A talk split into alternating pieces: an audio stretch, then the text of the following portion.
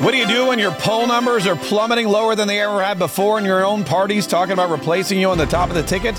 Well, you start a war, of course. What's up? This is Mark K Saves the Republic.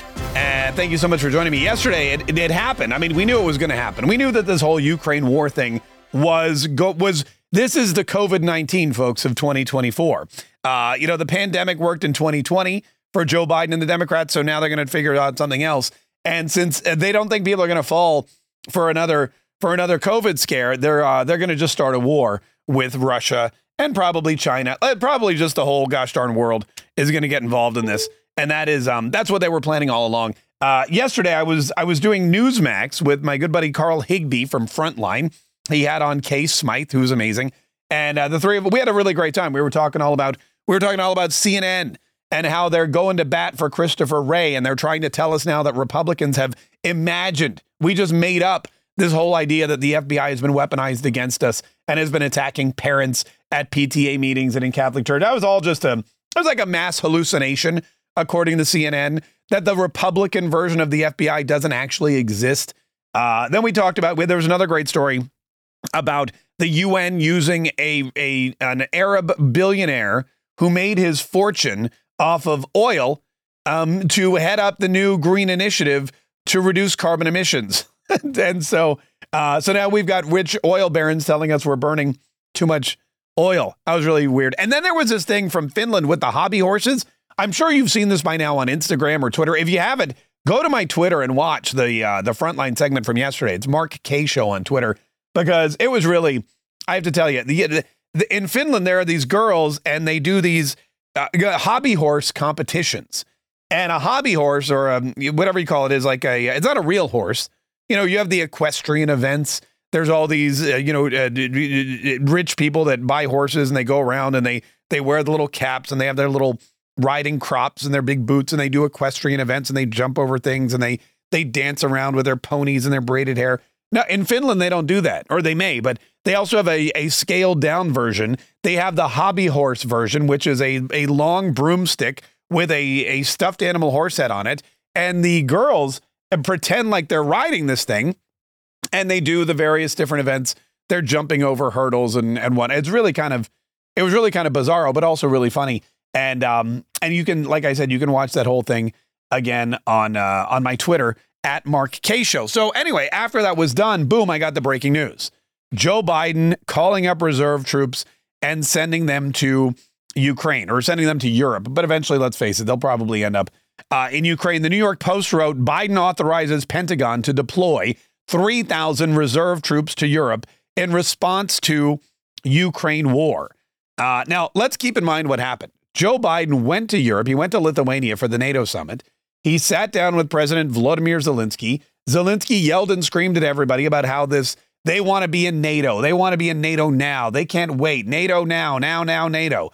And Joe Biden said, look, we've already sent you a lot of money. We're going to work. We're not going to do anything. We'll let you into NATO, but we can't do it now. We've got to wait. We've got to wait till the war is over. But rest assured, as soon as the war is over, we'll fast track your NATO application. And then if Russia ever goes to war with you again, it'll start World War III. So that was what happened in Lithuania. Apparently, some other stuff happened in Lithuania that we weren't privy to, because when Joe Biden came back, like almost immediately, he signed this order authorizing the Department of Defense, led by Lloyd Austin, who nobody likes and nobody trusts, to call up the Ready Reserve, 3,000 total members of the United States Armed Forces, to bolster something they call Operation Atlantic Resolve in and around the United States European Command's area of responsibility. So what that means is we are sending 3,000 troops to Europe, over to where our bases in Europe are, Europe being within very close proximity to Ukraine, which means we're basically sending our troops to Ukraine. The president affirmed the U.S.'s continued support for Ukraine throughout his European trip, as the former Soviet state carried out a slow-moving counteroffensive meant to take back Russian-controlled areas and southern and eastern Ukraine. These American soldiers will end up in Ukraine at some point, and potentially even Russia. On Thursday, Biden declared that Russian President Vladimir Putin has already lost the war and that it's only a matter of time until he accepts it as a fact. There's no possibility of him winning the war in Ukraine, Biden added. So Joe Biden claims that this is to aid the Ukrainian people and the Ukrainian army in their last-ditch effort to protect themselves from Vladimir Putin, who has already lost the war. I don't think Vladimir Putin sees it that way, and I don't think Americans see it this way either. We all know why Joe Biden is escalating this. We all know why he's sending troops to Ukraine. It's not to de-escalate. You don't put out a fire by throwing more gas on it, and sending 3,000 reserve troops to Europe sends a sure sign, or it sends a signal to Vladimir Putin that we're ramping up our involvement in this war, and we don't care if he starts dropping nuclear weapons. We don't care if he starts, invading other territories. We're in it to win it, and we're in it for the long haul. And that's exactly what Vladimir Putin does, or wants, rather, because that weakens the United States' armed forces pretty much all over the world.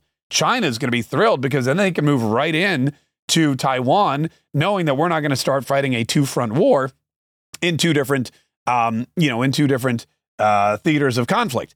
But the real reason Joe Biden is sending 3,000 reserve troops, as if you haven't guessed yet, let me take a swig of my coffee and then I'll tell you the answer, is because Joe Biden is losing the election. It's not because Ukraine is losing the war. It's not because Russia is losing the war. The only reason to escalate this war at this point in time is because Joe Biden is losing his election. He's losing badly. His poll numbers are the lowest they've ever been. Confidence in Joe Biden is the lowest it's ever been. Democrats don't want Joe Biden on the top of their ticket. Democrats are looking for alternatives. Cornel West is a viable third-party candidate alternative for the Democrat Party. RFK Jr., that guy is a viable third-party candidate on the Democrat or on the ticket. RFK Jr. and Cornel West, between the two of them, could siphon away enough votes from Joe Biden to make Donald Trump return to office. They could siphon away enough votes from Joe Biden to see Donald Trump back in the White House. And I'm going to be honest with you. I believe that RFK Jr. thinks that given the choice between Joe Biden and Donald Trump in the White House, Donald Trump would probably be a better bet. Because when you look at what's going on with RFK Jr. and when you look at what's going on with Donald Trump, they have more things in common than they have not in common. They are both against forced vaccination. They're both anti-war. They both want to blow the lid off of the CIA cover-up and involvement in the death of John F. Kennedy. They both want complete and total transparency in the government. They both are sick and tired of how the Democrats have weaponized the system of government against the American people, and they have both vowed to undo that. So if RFK Jr. wants to be president, he's going to run. If he loses, he would rather Donald Trump be there than Joe Biden, because Joe Biden, again, everybody knows, is one of the most corrupt criminal minds to ever serve in public office as a senator, vice president, and now as president of the United States. Also, they have Coke parties in the Oval Office, apparently, because the Secret Service doesn't know whose Coke it is. And I'd like to point out, if the Secret Service doesn't know whose Coke it is, then the Secret Service also doesn't know whose Coke it isn't, which means if they can't say for sure, we know who brought the Coke in, then they can't say for sure that they don't know who brought the Coke in, which means if you say Biden brought that Coke into the White House, it's impossible to fact check that statement because the Secret Service has not been able to find out the facts, apparently, which is really kind of bizarre. But anyway, back to the war. So Joe Biden's going to start a war because his poll numbers are so low. Nobody likes him, and his own party wants to replace him on the top of the ticket with somebody else. They want to get rid of him. They don't want him in office. They have to pretend like they're supporting him because they can't have him. They can't look like they're, segmented and there's a giant crack running down the middle of the party. But there is. And that's not another Hunter Biden reference. That's just metaphorical.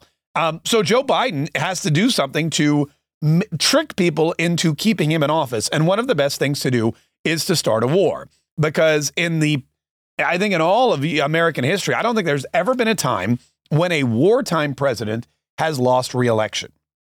When this country is at war, when this country is battling evildoers, when there are troops across the world when they are in harm's way, when they're dying, when they're coming home in coffins draped with American flags that, you know, are paraded down the runway while Joe Biden looks at his watch because he's got something more important to do. When that happens, people don't typically like to see a change in leadership. They don't want to change the commander in chief when there's a war going on. And it dates back all the way to the Civil War. Abraham Lincoln was reelected during the Civil War. World War I. Woodrow Wilson was reelected in 1916. Well, I guess I was right before the U.S. got into the war, but he was sworn in, I think, during the war. And it doesn't matter. He was running on, hey, the war. I think he ran on actually, we're not going to enter the war, but then he won the election and got into the war. Yeah, it's Woodrow Wilson. You can't trust that guy. World War II, FDR was reelected. He was reelected in 1940. He was sworn in for his third term in 1941 before we had the term limits. And then he passed away. And then Truman was reelected during Korea. He was reelected during the war and then served during Korea. He term limited out. Johnson was reelected during Vietnam. And then during Iraq, George W., he was reelected as well. So whenever we're at war actively with another country, people don't like to change leadership. So Joe Biden needs a war. Now, the other thing with Joe Biden is he's already unpopular. So he doesn't just need a war. He needs a big war. He needs Americans to die overseas in mass numbers and face a huge threat like Vladimir Putin. Like another Iraq war is not going to do it. You know, sending troops back to fight the Taliban, that's not going to do it. He needs like Russian Vladimir Putin, old school Cold War kind of enemy. He needs a massive European conflict. He needs that. The worse off your poll numbers, the bigger the war has to be for people that can be convinced that you're the best person for the job. Now, there's a couple of differences with Joe Biden and some of these other past leaders. And one of the big ones is Joe Biden has never been good at handling conflict. He's a horrible president when it comes to military skirmishes. We saw this with Afghanistan. I mean, the way he withdrew from Afghanistan was just horrific. You think this guy can lead a war? Lloyd Austin and General Milley are two of the most inept and incompetent military leaders we've ever seen. They care more about wokeness and making sure that pregnant women and men have the right, you know, have flight suits that fit. It's a very bizarre focus. The focus for any military operation or any military or branch of the military should be to train, to fight and win wars. But that's not it. In a lot of these places now, they're training to make sure they do not offend each other and or enemies by calling them the right pronouns. And that is not something that's effectively going to lead to any kind of military, well, you know, victory. So Joe Biden is using an old school tactic to start a war, create a war, get us involved in a war that we shouldn't really be involved in, send troops someplace where they shouldn't have to go. Because keep in mind, again, Europe, there's a lot of countries in Europe, and the majority of them are in NATO. Germany, France, Poland. I mean, UK, none of these countries are upping their ante. None of these countries are sending 3,000 reserve troops to Ukraine. We are. We're sending them halfway around the world. You have a formidable fighting force between the rest of the NATO countries, the rest of the NATO allies. They've already got our money. They've already got our training. They've got planes and jets and tanks and soldiers. They're there. Let them do some of the job. Let them do what needs to be done. Let them go to Ukraine and help with Freedom's Resolve or whatever that, I don't even remember the name of it. It was Operation Atlantic Resolve. Operation Atlantic Resolve. Well, there's two sides to the Atlantic Ocean and we're only on one of it. Where are the other countries? Joe Biden doesn't work that way.